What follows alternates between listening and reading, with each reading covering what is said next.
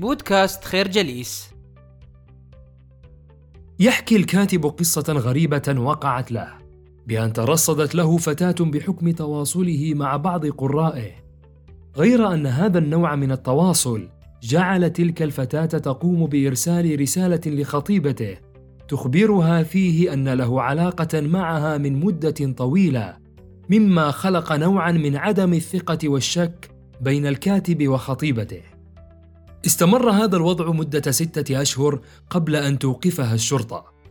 ما يهم في هذا السلوك ليس انتشاره على مجال واسع في مواقع التواصل الاجتماعي، بل الأخطر هو أنه يشير إلى نوع من الاختلال النفسي الذي يصيب العديد من الأشخاص المحيطين بنا. وهذا يؤكد كما يقول الكاتب بأن هناك نسبة أربعة بالمئة من الناس مختلين نفسياً.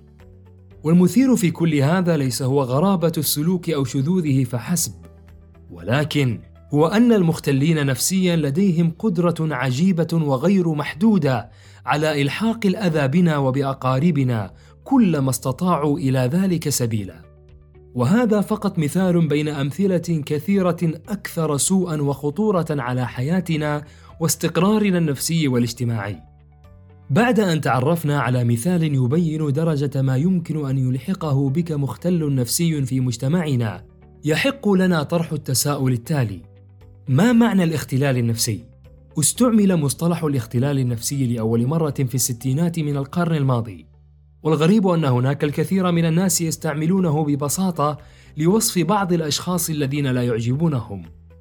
مع أن المصطلح دقيق من الناحية العلمية، لهذا يستخدم علماء النفس تعريفا آخر لوصف حالة المختلين النفسيين وهو هم من في حاجة إلى رعاية خاصة وبالرغم من أن البعض يفضل مثل هذه التعريفات الرنانة إلا أن هذا لا يخفي التأثير الخطير للمختلين النفسيين في الواقع المعيش. ولن نكون مبالغين في القول بأن خطر المختلين النفسيين يفوق بكثير مرضى الفصام لأن العواقب الناتجة عن الاختلال النفسي أسوأ. ويكفي أن نذكر بأن مثل هؤلاء المختلين النفسيين هم من يقدمون على ارتكاب جرائم مثل الابتزاز العاطفي والاغتصاب والخداع والاحتيال والسرقات الكبرى. هذا يدل على أن المختلين النفسيين لا يرتكبون جرائمهم بشكل يثير الانتباه فهم يعيشون بيننا بحيث لا تكاد تلقي لهم بالا. وللتأكد من ذلك ينبغي الانتباه إلى مجموعة من الأوصاف يتميز بها المختلون النفسيون لعل أهمها اللباقة. والجاذبية الخارجية تقدير مبالغ فيه للذات عدم تأنيب الضمير القسوة وعدم التعاطف العدوانية تجاه المجتمع نمط العيش المتطفل. الفكرة المختل النفسي يمكن أن يفعل أي شيء لتحقيق رغباته. والحياة تعج بالمختلين النفسيين. وجب الحذر منهم عن طريق التعرف على أوصافهم. كل شيء في هذا الوجود محكوم بضوابط ومعايير دقيقة. لهذا فالاختلال النفسي يحتاج منا طرقا للوقاية منه. تحمينا من الأضرار التي يمكن أن تلحقنا من تواجد مثل هؤلاء المختلين في حياتنا الواقعية. ولعل أهم الطرق الضامنة للحماية من هذا الشر المحيط بنا. نجد ما يلي. تحسين الوعي بالذات. ويعني ذلك الانتباه إلى نقاط ضعفك كي لا يستغلها المختلون النفسيون. فهم أشخاص لديهم القدرة على استغلالها دون هوادة أو تعاطف. لهذا يحتاج الإنسان إلى التيقظ الدائم في مواجهة هذا النوع من الأشخاص. التعرف على سلوكيات المختلين النفسيين.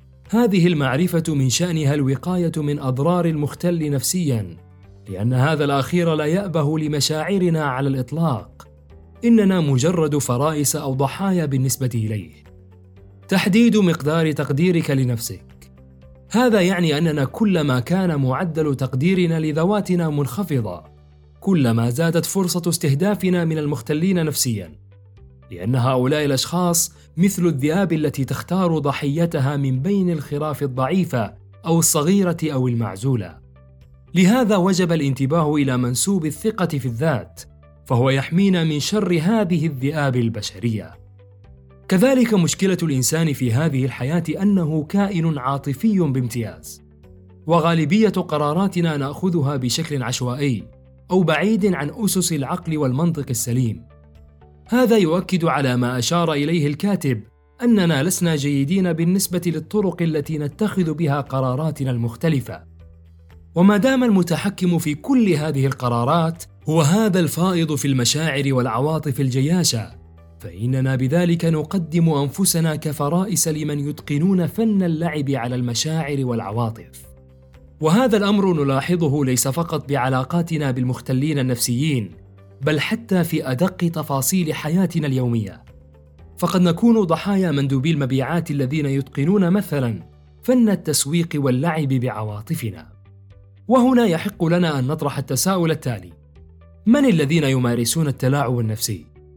إنهم ببساطة أولئك الذين لا مانع لديهم من استغلال ثقة الناس وعواطفهم.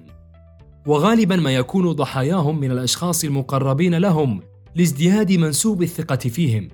ويمكن اختزال الأشخاص الذين يمكنهم استغلال عواطفك ومشاعرك فيما يلي.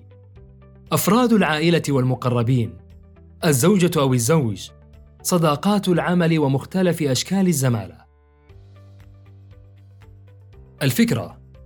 الإنسان في هذه الحياة مطالب أن يحمي نفسه من شرور المختلين نفسيا. وعواطفنا ومشاعرنا الجياشة. هي المدخل الأساسي لاستغلالنا.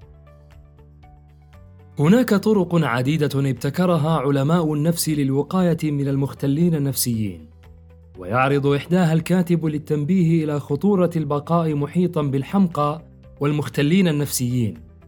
ولنبدأ بمعرفة كيفية ترجمة الأنماط السلوكية إلى ألوان وفقا لما يسمى بنظام تقييم الشخصيه DISC. الأحمر يشير إلى السلوكات الصادرة عن الأشخاص المنفتحين الذين يركزون على المهام الموكولة إليهم بحماس واندفاع. الأصفر يشير إلى الأشخاص المنفتحين في علاقتهم مع الآخرين ويتواصلون بشكل سلس معهم. الأخضر يشير إلى الأشخاص الانطوائيين والمنغلقين على ذواتهم. الأزرق يشير إلى الأشخاص الانطوائيين الذين يركزون على المهام المنوطة بهم ويعملون بشكل جدي وبأسلوب منهجي. لكن لفهم هذه الأنماط السلوكية بشكل جيد نحتاج أيضا شرحا أعمق. إذ أن أسهل طريقة للتعرف على اللون الأحمر هو النظر في عينيه ففيها إصرار وعزيمة. أما اللون الأصفر فمعرفته تكمن في ابتسامته وهذا يدل على أنه كائن اجتماعي بشكل كبير. والشخص الأخضر يكفي أن تعرفه فقط بتحفظه وتساهله. ويبقى الأزرق هو رمز التحكم والالتزام. فالشخص الأزرق لا يبتسم إلا حين يكون الموقف يقتضي ذلك فهو مهووس بتحليل كل شيء.